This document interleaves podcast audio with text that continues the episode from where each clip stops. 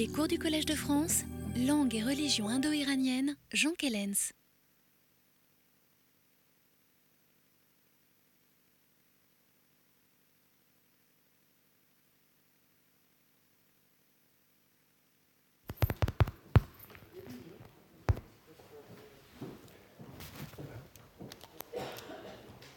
Je, je vous le rappelle, mais je pense que vous le savez, dans le séminaire, vous êtes en salle 4. C'est salle 4, oui, oui. oui. c'est ce que je dis, j'étais pas venu.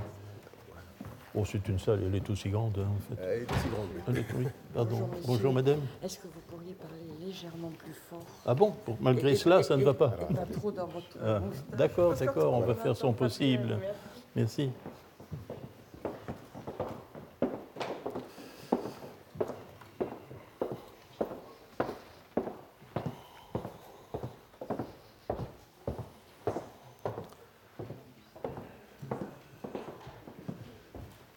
Mesdames, nous allons donc reprendre l'exposé historiographique finalement que nous avions entrepris en introduction à une analyse du corpus divieille avestique. hein. Euh, donc la, la fois précédente, euh, lors de la dernière conférence, vous vous souvenez, euh, je vous ai expliqué les fondements depuis Bartholomé d'une interprétation des Gathas en tant que, euh, en tant que sermon en vers dans le cadre de l'interprétation de Bartholomé, puis euh, la modification de la perspective avec la reconnaissance par Helmut Humbach en 1959 que les gathas étaient en réalité comme euh, des hymnes, comme les hymnes védiques. Ils leur étaient étroitement apparentés par la rhétorique. Les observations de Humbach ne sont pas fondées sur rien, hein. Elles sont fondées sur un corpus massif de parallèles textuels, c'est-à-dire euh, de phrases qui alignent au minimum, c'est trop peu en principe, mais c'est tout de même intéressant de relever deux mots communs et dans la même interaction. S'il y en a trois ou quatre, c'est encore mieux. Mais euh, ce corpus de parallèles est extrêmement impressionnant et euh, fournit désormais la base d'une interprétation, nous dirons, indo-iranienne des gathas, puisque nous avons euh, des parallèles stylistiques et rhétoriques entre les hymnes du Rig Veda et euh, les gathas. Or, euh, que s'est-il produit après Humbach, après 1959 Eh bien, il faut tenir compte. De trois événements. D'abord, Humbach aurait pu en tenir compte, il ne l'a pas fait, parce que vous savez ce que sont les délais d'impression des livres, le, le fait de terminer une, thèse que l'on va soutenir, etc. Mais quelques années avant, euh, avant la parution de son livre, deux ans exactement, en 1957, dans le premier volume euh, d'une nouvelle revue, l'Indo-Iranian Journal, l'indianiste hollandais Franz Kuiper, en travaillant sur le nom d'Ahura Mazda et euh, sur le système verbal, avait pe- perçu un fait très important qui a amené à une régularisation massive de la métrique des gathas. Les gathas sont un texte en vers, mais ils présentent cette curieuse particularité d'être extrêmement irréguliers. Leur métrique est perturbée, en apparence du moins. Or, la, découverte de Kuiper va non pas régulariser entièrement la métrique gathique, mais tout de même euh, presque. Euh, je dirais qu'aujourd'hui, si on applique le principe de Kuiper, il y a peut-être encore euh, 3% des vers gathiques qui sont irréguliers. C'est très peu par rapport à ce qui existait euh, auparavant. C'est une découverte de grammaire comparée, en réalité. Euh, il faut savoir que depuis Ferdinand de Saussure et l'école néogrammérienne dont je vous ai euh, parlé rapidement la fois la découverte des lois phonétiques lors de la dernière conférence, euh, les comparatistes avaient découvert qu'ils ne pouvaient pas régulariser les lois phonétiques des langues indo-européennes anciennes sans poser l'existence, à titre d'inconnu, de trois phonèmes qu'ils ont appelés les laryngales. Euh, je ne vais pas entrer ici dans, euh, euh, dans les détails de cette, de cette, découverte qui a été essentielle pour la grammaire comparée, qui est aujourd'hui encore améliorable, a été très discutée, mais qui est tout de même une, qui est tout de même un acquis extrêmement important la grammaire comparée et qui l'a en définitive institué comme science. Or, l'observation de Kuiper est la suivante c'est que alors que partout, euh, dans toutes les langues indo-européennes anciennes, à, l'exception d'une exception hittite, euh, les laryngales indo-européennes que l'on postule théoriquement ont laissé une trace en gattique sous forme d'un hiatus intervocalique. C'est une chose importante. Je vais donner un exemple, un exemple linguistique, mais il n'est pas nécessaire de connaître le vieil avestique pour le comprendre. Un verbe extrêmement fréquent, je le pose sous sa forme radicale en vieil avestique. Donc, vieil avestique en fait un usage massif. C'est le verbe da. Euh, sous cette forme, se sont confondus en iranien deux verbes indiens. Le verbe da, qui signifie donner, et le verbe da, pour ceux qui connaissent le grec, c'est didomi, ceci c'est titémi. Le verbe da qui signifie mettre, poser. Donc les deux, à cause de la disparition de l'aspiration, ces deux verbes se confondent euh, dans un verbe unique en vieil avestique. Or, une des formes les plus fréquentes, euh, c'est la forme d'aoriste. Une forme d'aoriste, troisième personne du singulier. On trouve fréquemment cette forme date date, troisième personne du singulier, d'un mode de l'aoriste. Mais là réside le problème. C'est ici que réside le problème. Cette forme date peut être soit un injonctif, on a parlé la dernière fois, soit un subjonctif. Ce n'est pas la même chose. C'est pas la même chose. Si cette forme est injonctive, euh, elle peut être traduite par un passé, par un présent parfois ou par un passé. Si c'est un subjonctif, c'est plutôt quelque chose qui s'apparente au futur, d'une manière ou d'une autre, hein, peut-être comme éventualité, comme, euh, comme futur rapproché, etc. C'est assez flou, mais quelque chose qui appartient à l'inaccompli, quelque chose qui se situe dans le futur. Pour traduire le texte et bien le mettre en perspective, il y a intérêt à savoir, à le savoir. Or, rien ne permettait de le reconnaître. Rien ne permettait de le reconnaître. Or, en faisant intervenir la restitution des laryngales, comme le font les comparatistes, ben, euh, ici, le verbe da donné, c'est la troisième laryngale, ceci la première, donc nous ne chiffrerons pas la laryngale, puisque nous ne savons pas euh, quel des deux verbes nous avons à faire. Mais euh, s'il s'agit de l'injonctif, bon, je vais prendre la forme la plus simple, sans l'aspiration. Donc nous avons euh, donc la forme et euh, celle-ci pour la racine et la laryngale que je représente par un H majuscule. La, racine et euh, normalement c'est la disparition de la laryngale provoque l'allongement du A. Et donc nous avons la racine à l'état pur, sans suffixe, plus la désinence de troisième personne du singulier. Ça c'est la forme d'injonctif donc l'allongement avec la disparition, et nous avons date. Subjonctif maintenant. Eh bien, le subjonctif, de même, la racine. Seulement, le subjonctif possède un suffixe, un suffixe qui lui est propre, un suffixe secondaire, le suffixe qui indique le mode. Et ce suffixe, c'est tout simplement A. Plus la même désinence de troisième personne. Qu'est-ce que cela va donner? Eh bien, dans la graphie, dans la graphie que nous possédons du texte gathique, la même chose, date. Seulement, on peut imaginer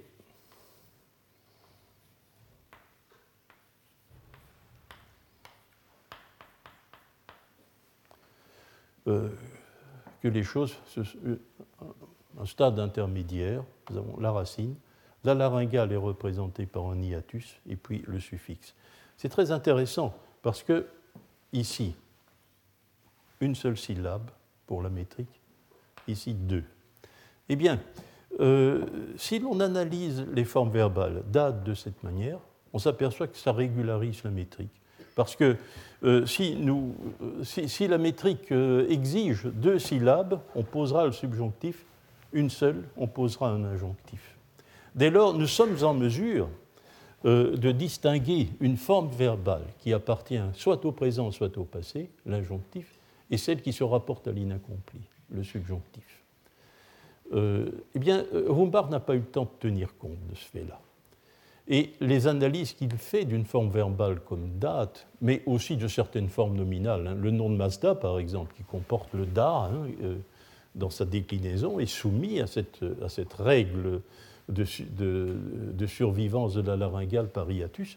Cela, c'est la morphologie nominale, mais ça permet aussi de, de faire la distinction entre certains cas. Euh, c'est une règle extrêmement éclairante parce qu'elle peut résoudre un certain nombre de problèmes dans le texte. Évidemment, pour le, euh, pour le système verbal, c'est essentiel. C'est essentiel parce que la distribution du temps est concernée. Eh bien, euh, n'a pas, euh, pas, pas, pu tenir compte de cette découverte essentielle. Toutes les, toutes les, toutes les interprétations des gathas qui suivront en tiendront plus ou moins compte, plus ou moins, j'y reviendrai. Hein. Mais en tout cas, cette découverte de Kuiper donnera, donnera lieu, 23 euh, ans plus tard, en 1980, à un livre de son élève Robert Bekes, Robert qui est intitulé A Grammar of Gata Avesten. A Grammar of Gata Avesten, et qui entérine le fait essentiel, parce que c'était un débat encore encore ouvert, mais euh, que la graphie que nous possédons dans nos manuscrits du texte des Gathas ne reproduit pas la langue originale, mais traduit un certain nombre euh, d'évolutions phonétiques qui se sont produites dans le cours de la transmission orale. ce ne sont pas donc il ne faut pas voir dans ce fait une évolution naturelle de la langue, ce n'est pas cela qui est en question, c'est une langue figée, qui est transmise au cœur d'une tradition précise, par voie de transmission orale, mais cette transmission orale elle-même, elle varie inconsciemment au fil du temps. Et ce que nous possédons, la, forme phonétique que la graphie du texte des Gathas nous livre, bah, c'est celle de l'époque de la mise par écrit. C'est celle de l'époque de la mise par écrit. Et si la mise par écrit, c'est le sixième siècle de l'ère commune, voyez où nous en sommes par rapport à la langue originale. Hmm? C'est là que nous en sommes.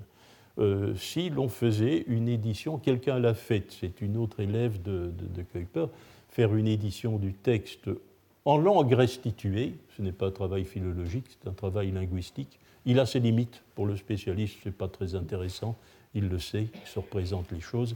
Bien, euh, on pourrait sous cette, représenter la forme injonctive sous la forme telle qu'elle est écrite encore euh, dans nos manuscrits, mais on pourrait éditer le subjonctif euh, sous la forme intermédiaire qui figure là-bas au tableau, hein, avec le signe de l'hiatus. Euh, je vous dis, c'est très limité comme intérêt parce qu'on sait que les choses sont comme ça. On l'a essayé en 1970, une certaine Maria Cristina Mona, qui en avait fait l'objet de son doctorat auprès de Franz Kuiper. Alors, le, deuxième événement dont il faut tenir compte depuis 1959, c'est une nouvelle interprétation, traduction, interprétation des gathas, toujours selon le même schéma, texte, traduction, commentaire, par un Américain appelé Stanley Insler. Stanley Insler, 1975 ou toujours sous le même titre, The Gathas of Zarathustra. Euh, Insler, c'est avant tout un très grand spécialiste du Védique. C'est un très grand spécialiste du Védique. C'est un esprit extrêmement perspicace, extrêmement érudit. C'est un des meilleurs spécialistes actuels du Védique. Euh, mais la, euh, la, faiblesse de son interprétation et surtout euh, son absence de familiarité avec la particularité, ce qui, d'une certaine façon, pour le travail de terrain, différencie l'avestique du védique, c'est la, philologie, au sens de l'examen des manuscrits. Il n'a pas une, ça, nuit à son travail, on le sent parfois, il n'a pas une idée extrêmement précise du rapport des manuscrits entre eux, du, nombre de restitutions philologiques qu'il faut faire lorsqu'on traite un problème, un problème afférent au gata. La grande particularité d'Insler est dans l'interprétation. Nous en avons discuté la fois dernière. Quelle motivation euh, les interprètes accordent-ils euh, à cette innovation religieuse supposée que traduisent les gathas? Eh bien, la réponse d'Insler est originale. Il parlera de mystique de la vision, une mystique de la vision. Euh, en quelque sorte, Zarathustra est quelqu'un qui voit qui voit le monde divin, qui voit ce qui se produit après la mort, euh, qui accède donc au mystère hein, euh, euh, de l'univers qui nous entoure. bien entendu, cette vision, Insler la situe dans un mot particulier, qui fait d'ailleurs l'originalité aussi du monde iranien par rapport au monde indien. C'est ce curieux mot daïna dont nous avons déjà beaucoup parlé, et qui semble effectivement un mot formé sur une racine qui signifie voir.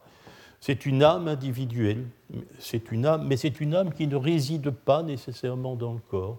C'est une âme qui s'échappe du corps, s'échappe du corps, et elle peut circuler sur le chemin du monde des dieux, sur le chemin du paradis, euh, sur le chemin euh, des lieux où habitent, c'est là il dit littéralement, euh, où habitent les dieux. Euh, cela, bon, euh, la daina, oui, la vision. Mais cette mystique de la vision, ce qui est particulier à l'interprétation d'Insler, c'est qu'il la situe aussi euh, dans un autre mot. Et alors ce mot, c'est très intéressant, c'est là que réside évidemment sa particularité, vous comprendrez tout de suite. C'est comme cela qu'il explique la fréquence de, l'apparition du mot vache dans les gathas. La vache serait pour Insler une métaphore de la vision signifierait the good vision. The good vision. La vache représenterait cela. Bon, ce n'est pas une idée qui lui est originale, c'est une idée qui est en préparation depuis longtemps.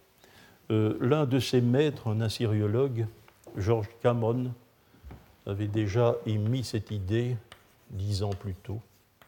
Cameron.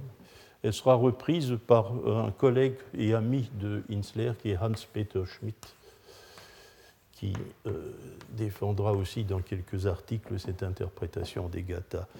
Euh, cela a fait le succès de l'interprétation d'Insler. Un succès un peu négatif en ce sens que on a beaucoup parlé de son livre, mais surtout pour le critiquer. Euh, je suis le témoin de quelque chose qui n'a pas laissé de traces parce que ce colloque n'a pas été publié. Mais dans le cadre du colloque annuel de la Deutsche Morgenländische Gesellschaft, en 1978, donc trois ans après l'apparition d'Insler, euh, Karl Hoffmann a organisé un petit séminaire à l'intérieur du colloque consacré à un examen du livre d'Insler. C'était puissamment intéressant.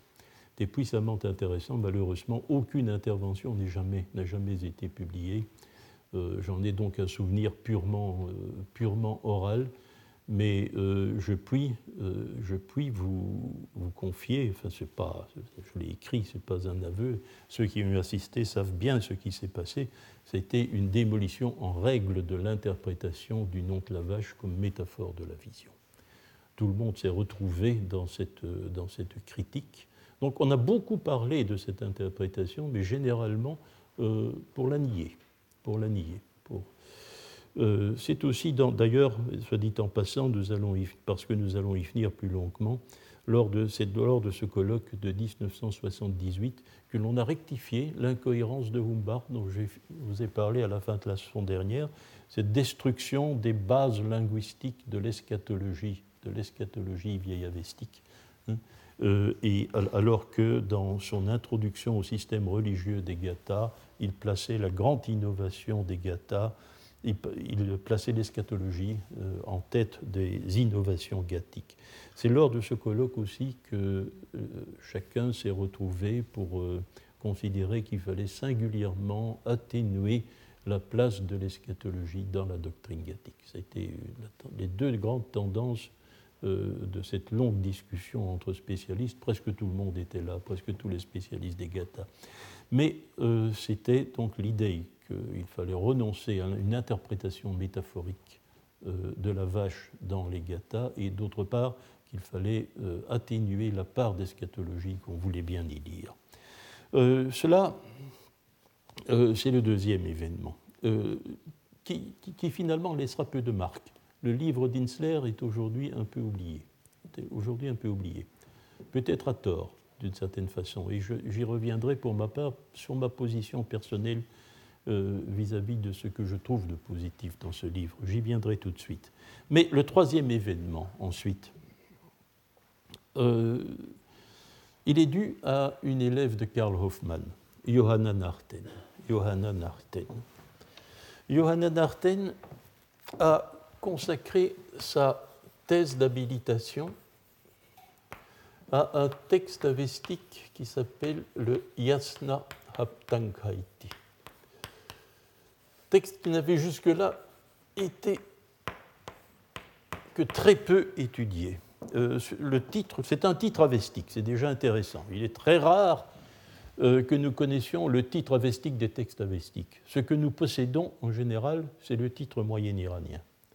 Mais le yasna haptankaiti, c'est un gage d'ancienneté, bien entendu, porte un titre avestique. Yasna, sacrifice, et haptankaiti, composé de sept chapitres. Donc, c'est effectivement le nombre de ces chapitres. Donc, ça signifie euh, sacrifice en sept chapitres. Bon, euh, cette thèse sera soutenue, pour vous situer les choses avec précision dans le temps, en 1969 selon une habitude chère euh, à l'école de Hoffmann, les choses traîneront ensuite. Car euh, de cette thèse, qui ne sera pas publiée avant un certain temps, euh, Johanna Narten tirera finalement deux ouvrages. L'un que je vous en ai déjà parlé, des deux, hein, je, me répète. L'un est dit Ameshas Penta, les Ameshas Penta, ce panthéon de substitution, dit Ameshas Penta im Avesta 1982, qui est consacré euh, plus précisément au système religieux euh, du Yasnahaptankaiti et à sa comparaison avec celui des Gathas. En réalité, ce, livre poursuit un but pratique. Euh, c'est de débarrasser l'édition future du Yasnahaptankaiti de ce qui paraît comme un appendice un peu hétérogène et qui n'entre pas spécifiquement dans le cadre d'une édition de texte.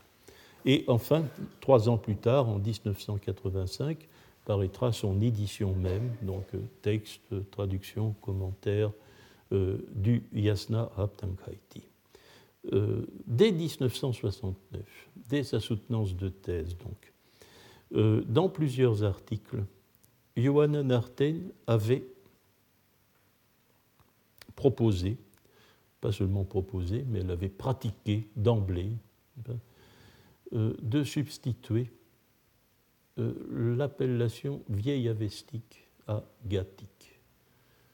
Donc jusqu'à Narten 1969, y compris Humbach, euh, la vieille appellation de Haug, hein, l'opposition entre un corpus ancien rédigé dans la langue gathique et un corpus plus récent rédigé dans une langue que l'on appellera avestique récent, euh, va se transformer en une autre appellation qui, elle, est parfaitement cohérente puisqu'elle l'oppose clairement, explicitement, par euh, leur antiquité respective, deux états de la langue.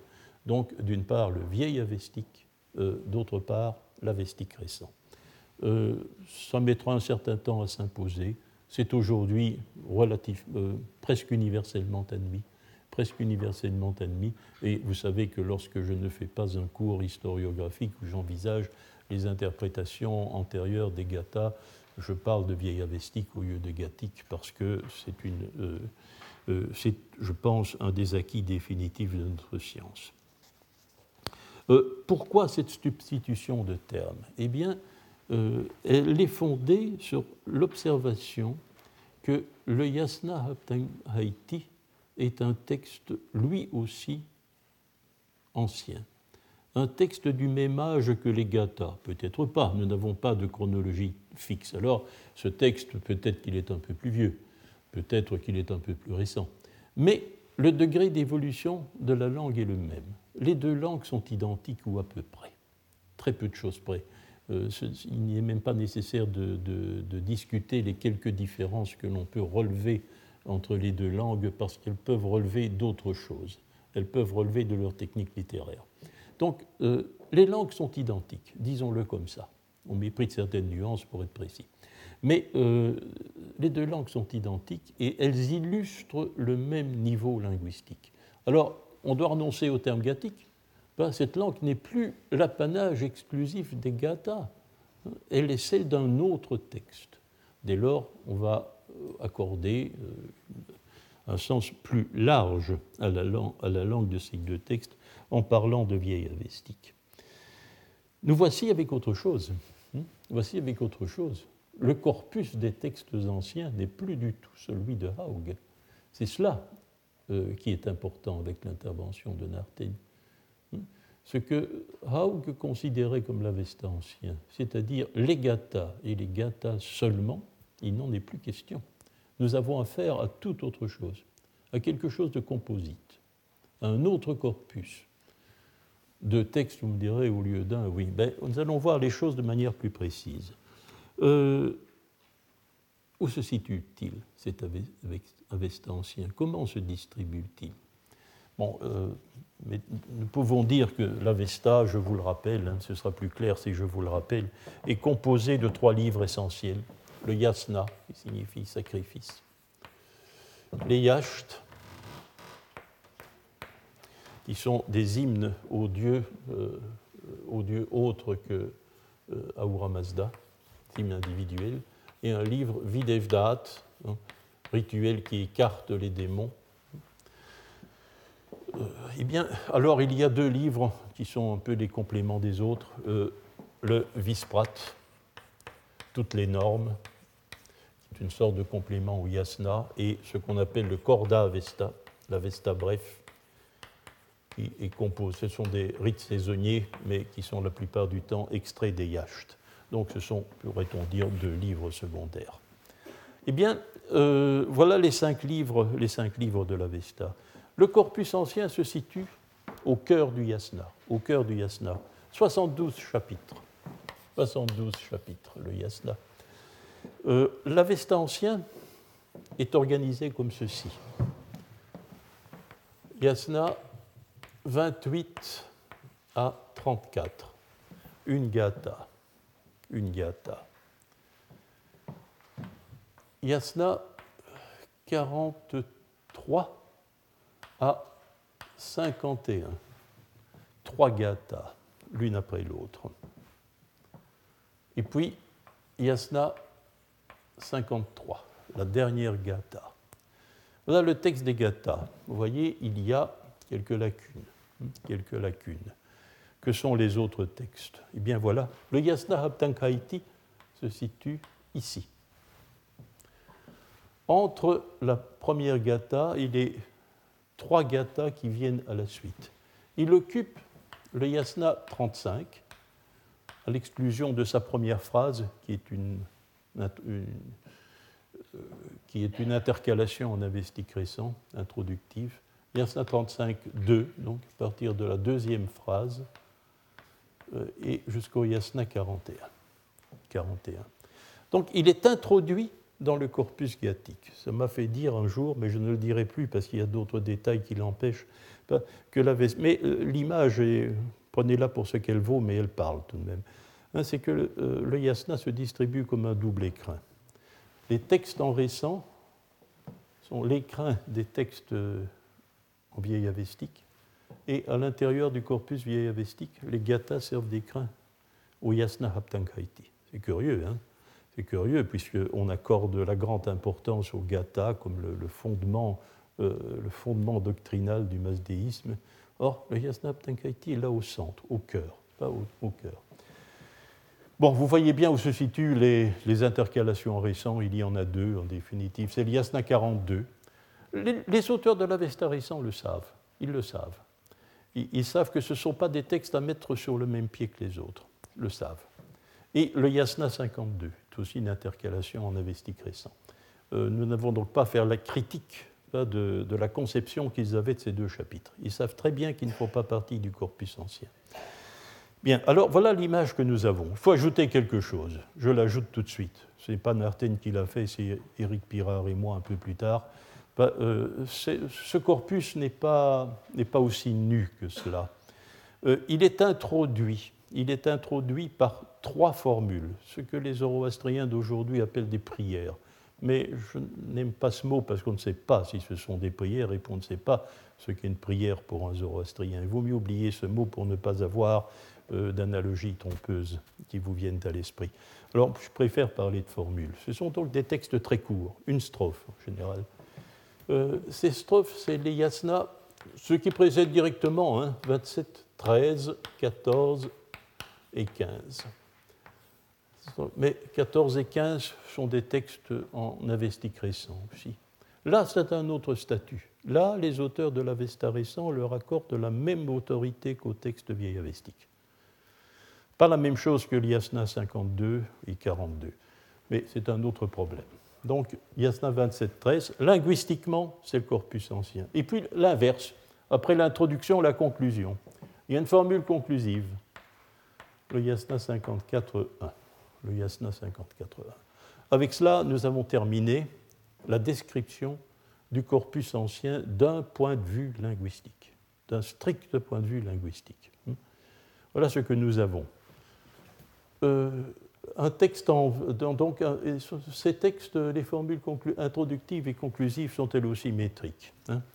Donc, euh, formule conclusive, les gathas, à l'intérieur des gathas, le yasna haptankaiti. Désormais, Qu'est-ce que cela change? Qu'est-ce que cela change?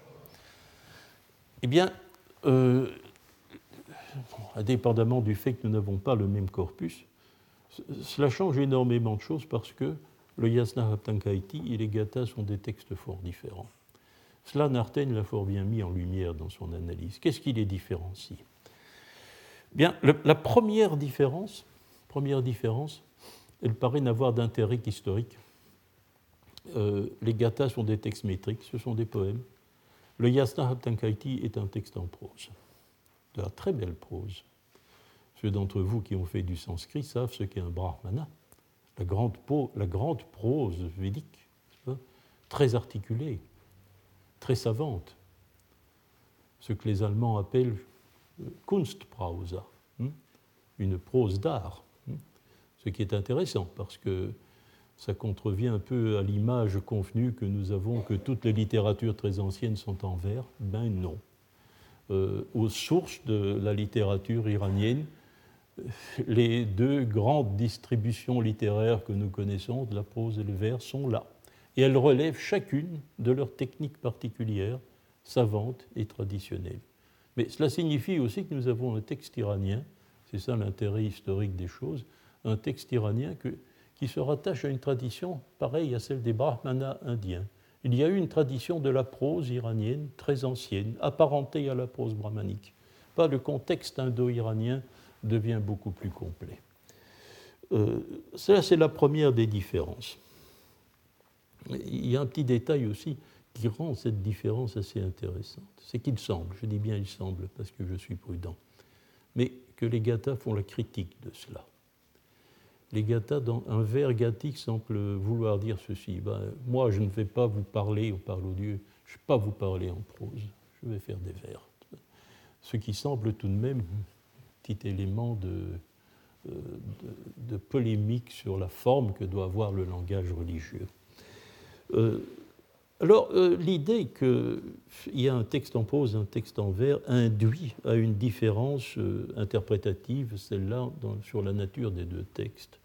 Si les gathas, comme Humbar l'a montré en vers, sont des hymnes, que peut bien être le Yasna Narten ne dira pas le mot, mais son élève Almut Hins, plus tard, dans une nouvelle traduction du Yasna Haptankaiti, qui ne diffère d'ailleurs en rien de celle de Narten, euh, en 2009, euh, le dira dans un sous-titre où il appellera le, le Yasna Zoroastrian Liturgy. Donc Almut Hins. l'idée lancée, qui est, qui est certainement celle que voudrait imposer Helmut Hinz, c'est que les gata hymnes euh, s'opposent, non pas, de manière polémique, hein, mais s'opposent comme genre euh, à un yasna haptankaiti liturgie. Euh, donc nous aurions affaire à deux genres qui se... c'est une chose intéressante parce que dans l'optique de Hinz, dans l'optique de Hinz, les gathas n'ont pas immédiatement un usage rituel. Ce ne sont pas des textes rituels pour Helmut Hinz. On peut faire des hymnes, on peut chanter la gloire des dieux, s'adresser à eux, euh, sans que cela entre dans le cadre d'une cérémonie rituelle, dans le cadre d'une œuvre personnelle comme est supposé l'être celle de Zarathustra, bien entendu. Mais euh, le Yasna Haptankaiti, par son titre même d'ailleurs, ce titre même de sacrifice, ben, apparaît lui comme un texte composé pour euh, un usage rituel. Ce serait donc la liturgie vieillavestique par rapport à l'hymnaire élogieux, euh, eulogique, dirait Aurédine Arten, n'est-ce pas, euh, Degata. deuxième différence, elle est intéressante aussi dans le cadre d'une doctrine religieuse que l'on a parfois définie comme dualiste, c'est-à-dire opposant une divinité incarnant le bien une divinité peut-être secondaire incarnant le, incarnant le mal. Mais c'est une, euh, une, divergence qui apparaît aussi euh, sous, un jour, euh, sous un jour rhétorique. Pour le dire dans, le, dans les termes des spécialistes américains de ce type de littérature, les gathas pratiquent un genre qu'ils définissent comme praise and blame, louer et blâmer. C'est-à-dire, euh, les hymnes védiques aussi parfois, ce n'est pas le propre des gathas, ce n'est pas le propre des gathas. la démarche rhétorique des gathas consiste à faire l'éloge de quelqu'un ou de quelque chose, une conduite, une offrande, etc., et de la sortir immédiatement de la critique, de ce qu'elle n'est pas, de ce que cette divinité n'est pas de ce que cette offrande n'est pas, de ce que cette conduite n'est pas. C'est-à-dire qu'elles ordonnent euh, en permanence une double démarche, l'une positive, l'autre négative, l'éloge et la critique. Bien. Euh, dans le texte des Gathas, c'est frappant. Pas? Dès que l'on vous a, euh, dès que l'on a exprimé la haute appréciation de ce que l'on a de quelque chose, on va vous dire ce que l'on n'apprécie pas du tout. Hmm? C'est un trait spécifique. Ça nous amène d'ailleurs, tout dit en passant, mais mon but n'est pas là pour l'instant, hein, de sérieusement euh, relativiser ce que l'on appelle le dualisme. Il a, on le savait, n'est-ce pas? On le savait. Euh, le savait, par exemple, il l'a dit.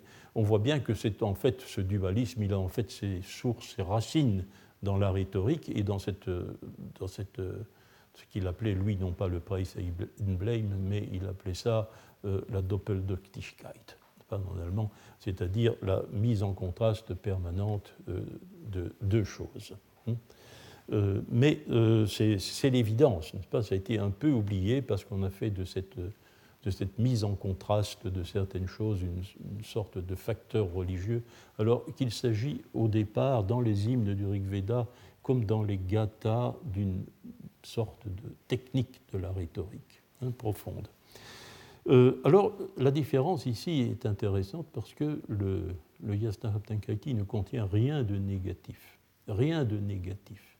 C'est un texte qui est essentiellement praise, pour le dire selon cette habitude rhétorique. Texte uniquement positif. Là aussi, euh, nous avons des équivalents, des équivalents védiques. Un hymne du Rig Veda à Indra, euh, à un moment donné, le, chantre dit euh, nous avons des détracteurs, ils, nous critiquent. Mais nous, non, n'allons pas faire cela. Au Indra, on lui parle, nous, on va t'adresser des mots qui sont essentiellement diumna. Hein, ils sont essentiellement amicaux, positifs. Hein c'est uniquement de l'éloge. Nous ne ferons la critique de rien du tout. Nous ne conduirons pas comme ça. Donc c'est un fait rhétorique conscient, hein, comme la prose semblait être un fait rhétorique conscient également, hein, dans le cadre même peut-être d'une théorie littéraire. Donc euh, ça nous conduit certainement à ici une relativisation générale du dualisme, mais c'est une chose que je vous dis en passant. Alors troisième différence. Troisième différence. Euh, les gathas sont rédigés parfois en jeu. Parfois euh, la personne censée parler dit je, parfois elle dit nous, mais beaucoup plus souvent en je. Le Yasna Haptankaiti ne dit que nous, nous. C'est un texte à la première personne du pluriel. Un texte à la première personne du pluriel. Cela semble avoir un certain nombre de corollaires. Les gathas font une fois, chaque gata le fait une fois, pas deux, mais chaque gata le fait une fois. Euh, le gata fait, euh, dresse le catalogue d'un certain nombre de personnes, dont Zarathustra d'ailleurs est nécessairement euh, la première catalogue donc, je ne sais pas de qui, hein, qui sont ces gens, bien sûr. Nous avons leur nom. Je ne peux pas dire que ce sont des sacrifiants. Je ne sais pas. Ce sont des membres d'une même famille, c'est possibilité aussi. Mais il y a un catalogue de personnes, un catalogue de personnages. Aucun nom propre, aucun nom propre dans le Yasna Tankaiti. Ah, c'est un fait complémentaire du nous. Le nous est anonyme, le je ne l'est pas. Hein. c'est une remarque que l'on peut faire. Euh, fatalement, ça c'est le deuxième corollaire de l'observation, si aucun nom propre n'est cité, il y en a un certainement qui n'apparaît pas et c'est très frappant, c'est celui de Zarathustra. Hein? le nom de Zarathustra n'est pas mentionné dans le Yasna Haptankaiti. Je ne crois pas que ça ait une importance considérable, mais euh, cela dépend certainement aussi euh, de la rhétorique en nous, de la rhétorique de première personne du pluriel et que les choses deviennent beaucoup plus compliquées avec l'analyse de Narten. Alors, euh, Narten, un peu euh, d'une autre manière, si vous voulez, que l'a fait Humbach, euh, va freiner. Elle va freiner, après avoir dégagé ces faits qui sont tout de même très, très perturbants. Et je dirais qu'elle a mis au point une variante du principe du guépard. sa démarche a été, maintenant que j'ai tout changé, qu'est-ce que je peux bien faire pour que tout reste pareil? C'est certainement cela que c'est l'impression que l'on euh, gagne de Nathan. Eh bien, c'est très simple. C'est un coup de force très simple, qui n'est fondé sur rien. Elle va dire, mais euh, le Yastahab Tankaiti, il est aussi ancien que les Gathas, et il doit être lui aussi l'œuvre de Zarathustra. Bon. Qu'est-ce qui nous permet de dire ça? Absolument rien, sauf ceci, selon Narten. Il est normal, dit-elle, que le nom d'un auteur n'apparaisse pas dans son œuvre. Oui, alors pourquoi paraît-il dans les gathas hein? Euh, Donc c'est, je crois, un argument absolument irrationnel. Mais euh, il est assez intéressant de voir que cet argument euh, a, été, a certainement contribué à la très bonne réception qu'a eu le Yasna Haptankaiti Narten. Mary Boyce a, écrit quelque part, quelques années plus tard, que euh, le, fait que Zarathustra était l'auteur du Yasna Haptankaiti était l'une des grandes découvertes de l'iranologie du XXe siècle. Ce n'est pas une découverte, c'est une affirmation. C'est une affirmation. Bon, je rien contre ça, bon, on peut le dire, pas, euh, la question n'est pas là. Mais la question, c'est que cela nous euh, invite à ne pas réfléchir sur les euh, différences qui existent entre le Yasna Haptankaiti et les Gata. Or, euh, vous êtes dans l'analyse que nous allons mener aujourd'hui, nous allons voir euh, l'importance, aujourd'hui, je veux dire, dans les leçons qui vont venir, nous allons voir l'importance que peut avoir des, traits grammaticaux extrêmement, extrêmement ténus, mais qui ont leur importance dans le cadre rhétorique et qui se sont et qui sont ces variations de nombre, justement, ces variations de personnes. Pas seulement de la première, d'ailleurs, aussi de la troisième à la deuxième, etc. Euh, ces variations sont permanentes dans les gathas. Elles sont figées dans le yasna tankaiti. Elles sont figées. La première personne du pluriel est figée, etc. Mais euh, ce sont des facteurs qu'il ne faut pas sous-estimer et qui méritent un examen. Alors, pour, euh, bon, nous allons faire rapidement aussi, parce que ce n'est pas notre but, mais j'aime bien situer les choses. Euh, qu'est-ce que Narten a changé à la conception que nous avions euh, du masdéisme ancien, celui du corpus ancien Le monothéisme, oui. Vous avez parlé du panthéon de substitution des Ameshaspetta. Or, ici aussi, Narten a été révolutionnaire. Mais en 1982, trois, ans avant l'apparition du Yasna Tenkaiti, euh, elle va montrer que ce corps d'entités, dont je vous ai parlé la dernière fois, de six entités subordonnées en Aromazda, euh, n'était pas fixé dans l'Avesta ancien, ni dans les Gathas, ni dans le Yasna Tenkaiti, mais que nous avions dans chacun de ces textes, à peu près équivalent d'ailleurs, n'est-ce pas, un corps de divinité encore flou, en nombre indéterminé, en quelque sorte que euh, la rhétorique des Gathas et celle du Yasna Hatankaiti étaient encore libres de produire des entités divines. Euh, leur nombre est indéterminé, elle va dresser une échelle de probabilité, bon, ce n'est pas cela qui nous intéresse ici, mais euh, il n'y a pas encore de corps de six entités. Toutefois, elle maintiendra l'idée que ces entités sont des divinités abstraites, intéressant dans le cadre du système religieux, qui est considéré comme abstrait hein, pour l'Avest ancien, et aussi euh, que ce panthéon est un panthéon de substitution. Mais c'est un panthéon de substitution qui, euh, qui n'est pas composé d'emblée, qui est en voie de formation, hein, et qui plus tard sera figé en un groupe précis euh, de six entités.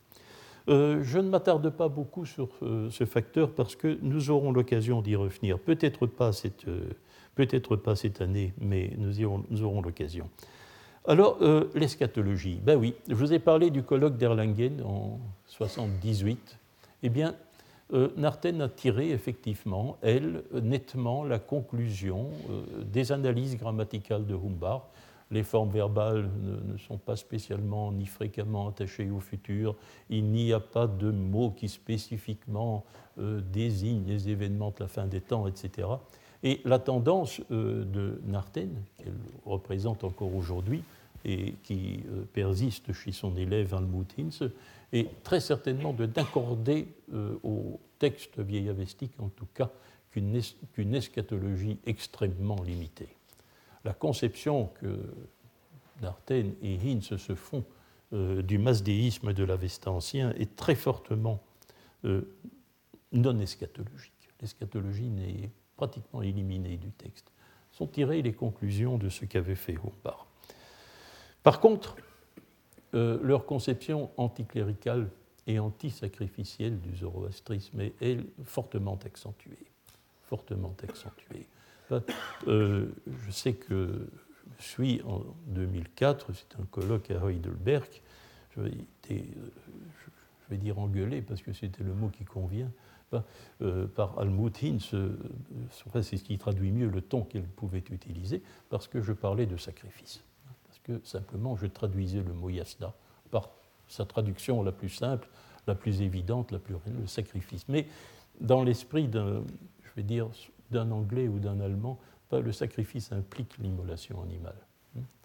Euh, je vais expliquer pour atténuer les choses qu'en français, non, parce que nous pratiquons le néologisme récurrent qui consiste à donner au mot sacrifice le sens latin du terme, c'est-à-dire euh, rendre sacré, introduire dans un espace sacré, et malgré tout pour ne pas, euh, pour ne pas faire de, compromis faux, quoique je suis persuadé, j'étais persuadé qu'il y a une immolation animale dans le rite de l'Avesta ancien.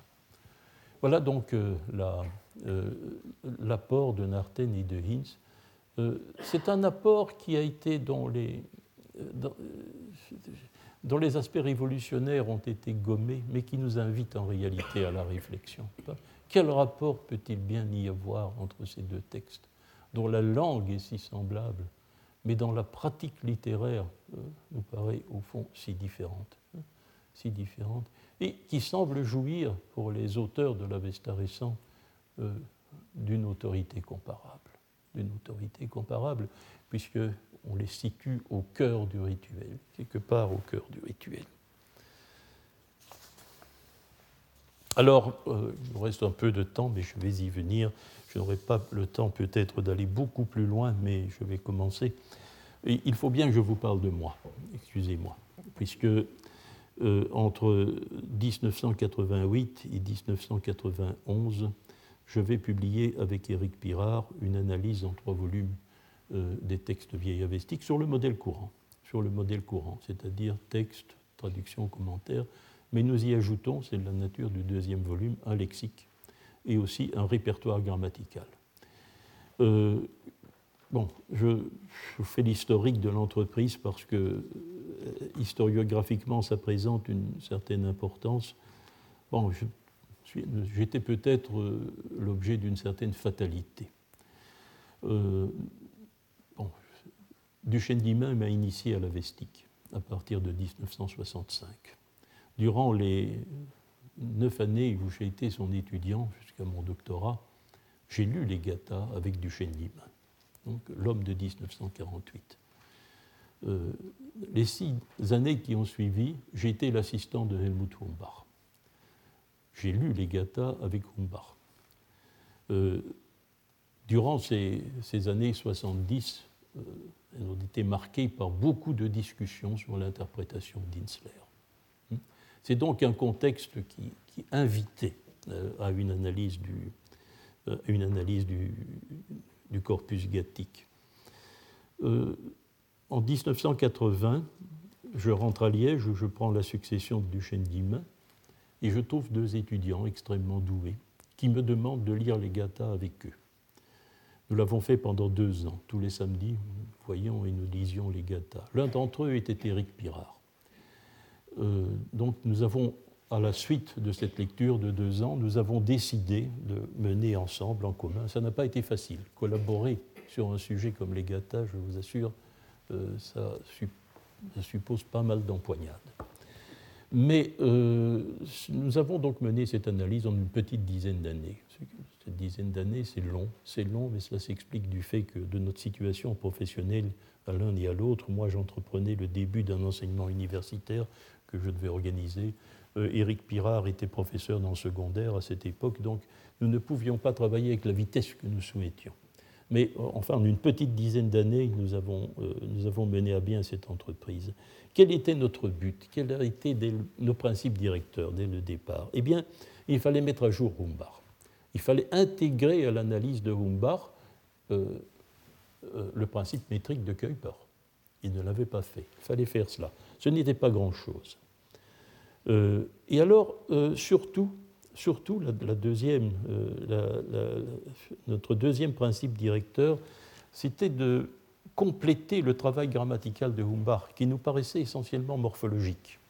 Hein, les formes verbales, la conjugaison, la déclinaison étaient parfaitement analysées, avaient trouvé une expression extrêmement précise et difficilement perfectible, mais quelque chose restait en friche, et c'était la syntaxe.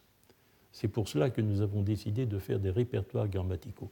Tous nos répertoires grammaticaux sont syntaxiques, hein, euh, donnent une espèce d'analyse de la syntaxe. Or, euh, cette, euh, cette, nécessité de la syntaxe, elle avait deux fondements.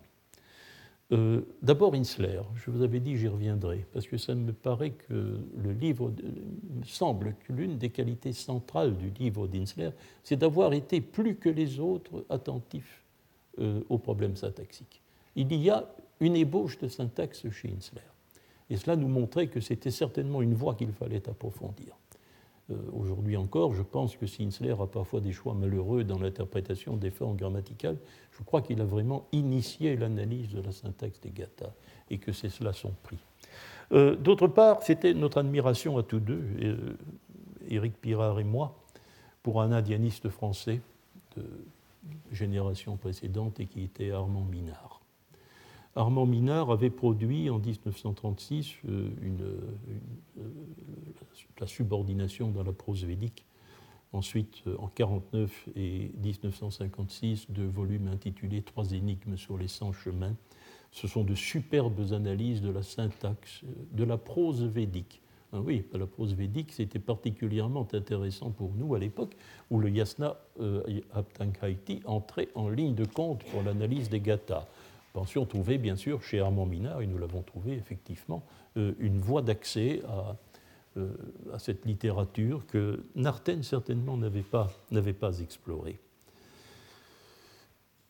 alors, les implications du travail d'Armand Minard pour non plus la prose, mais euh, la poésie indo-iranienne, euh, nous paraissait avoir été vivifiée par un savant contemporain, celui-là, un homme très particulier, particulièrement sympathique et très discret, qui s'appelle, je ne sais pas, c'est un Américain, je ne sais pas comment je dois prononcer ça à l'américaine, s'appelle Jared Klein, disons, pour le dire à la française, euh, qui n'est pas un homme euh, ni de la Nouvelle-Angleterre ni de la Californie, mais qui est professeur dans le sud profond, en Géorgie, et euh, qui a consacré sa carrière à des études de syntaxe.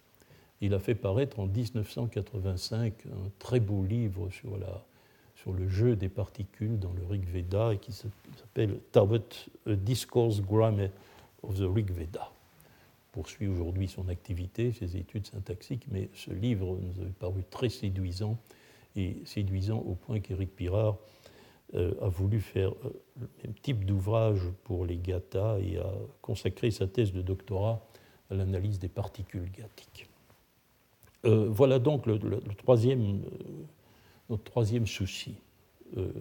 L'autre était méthodologique, le dernier. C'était partir de rien, comme si nous ignorions tout un parti pris expérimental, puisque euh, finalement l'étude des GATHA commence, pourquoi ne pas le reconnaître explicitement dans la démarche que nous allons adopter Dire que nous ne savons rien, comme si toute la littérature précédente n'existait pas, sauf grammaticale, bien entendu. Hein, sauf grammaticale, ça certainement.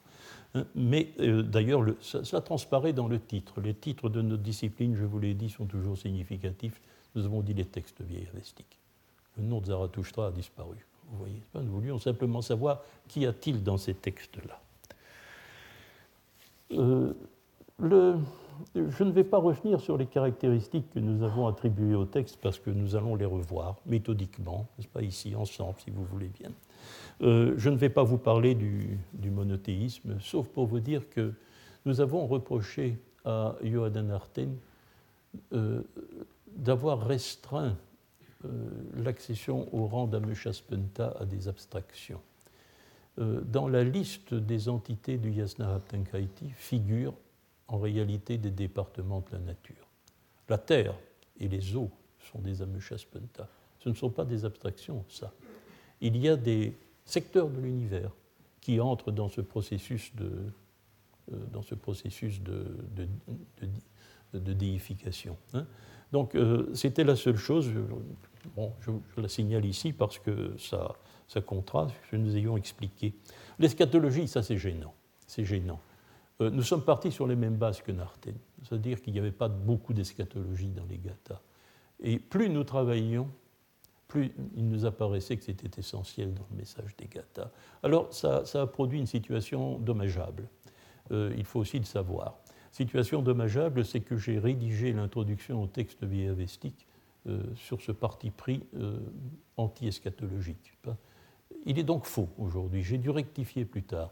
Mais dans le volume des textes vieillavestiques, nous n'avons pas, accordé beaucoup d'importance à l'eschatologie.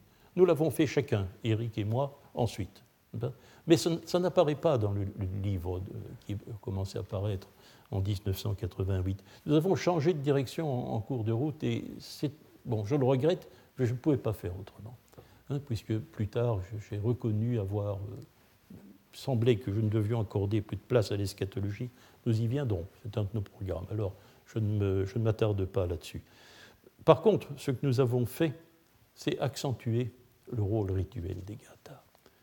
Et ce qui a déchaîné la critique. Ça a déchaîné la critique. Les gathas ne pouvaient pas avoir été composés pour servir de liturgie. Nous, ils nous pensaient que ça l'était. Et alors, euh, étrangement, euh, avec le temps, je vais finir sur cette remarque, les critiques qu'on a pu nous faire se sont inversées. Le ritualisme aujourd'hui est plutôt accepté. Il est même de plus en plus accepté. Euh, par contre, ce qui, ce qui, ça nous a déçus à un moment donné, est passé au second plan. C'est tout l'effort que nous nous sommes donnés pour arriver à des semblants de règles grammaticales dans les répertoires grammaticaux. Peu de gens en tiennent compte. Je n'en suis pas amer personnellement, ce n'est pas cela, mais parce que j'ai simplement j'ai constaté en réfléchissant que ça n'était pas un problème qui nous concernait euh, précisément. Euh, je me suis rendu compte devant ces réactions que beaucoup d'analystes aujourd'hui, y compris Narten par exemple, sont extrêmement réticents à admettre le principe métrique de Kuiper ne se réfère jamais aux analyses de Klein, ignore superbement Armand Minard. Il y a tout un pan de l'analyse grammaticale de l'indo-iranien qui est injustement négligé. Hein. Là, c'est quelque chose qui me gêne un peu. C'est quelque chose qui me gêne un peu. Lorsque l'on fait euh, une, une, analyse fondée sur la distribution de la particule de coordination, mais on ignore superbement les possibilités de structure de coordination. Nous aurons l'occasion peut-être d'en parler dans certains cas. Il y a laxisme grammatical qui, euh, reste de mise. Donc ce n'est pas cette, euh, cette, espèce de négligence des faits grammaticaux n'est pas une critique qu'on ait pu nous faire. Ce n'est pas cela. Euh, je vais donc vous laisser ici. Je vous remercierai de votre attention. J'essayerai donc, lors de la leçon prochaine, euh, il y a très peu de choses, là c'est pas long, nous pourrons avancer un peu plus rapidement, expliquer ce qui s'est produit après la parution, après des textes vieillavestiques. Et je vous remercie de votre attention. Retrouvez tous les contenus du Collège de France sur www.colège-2-france.fr.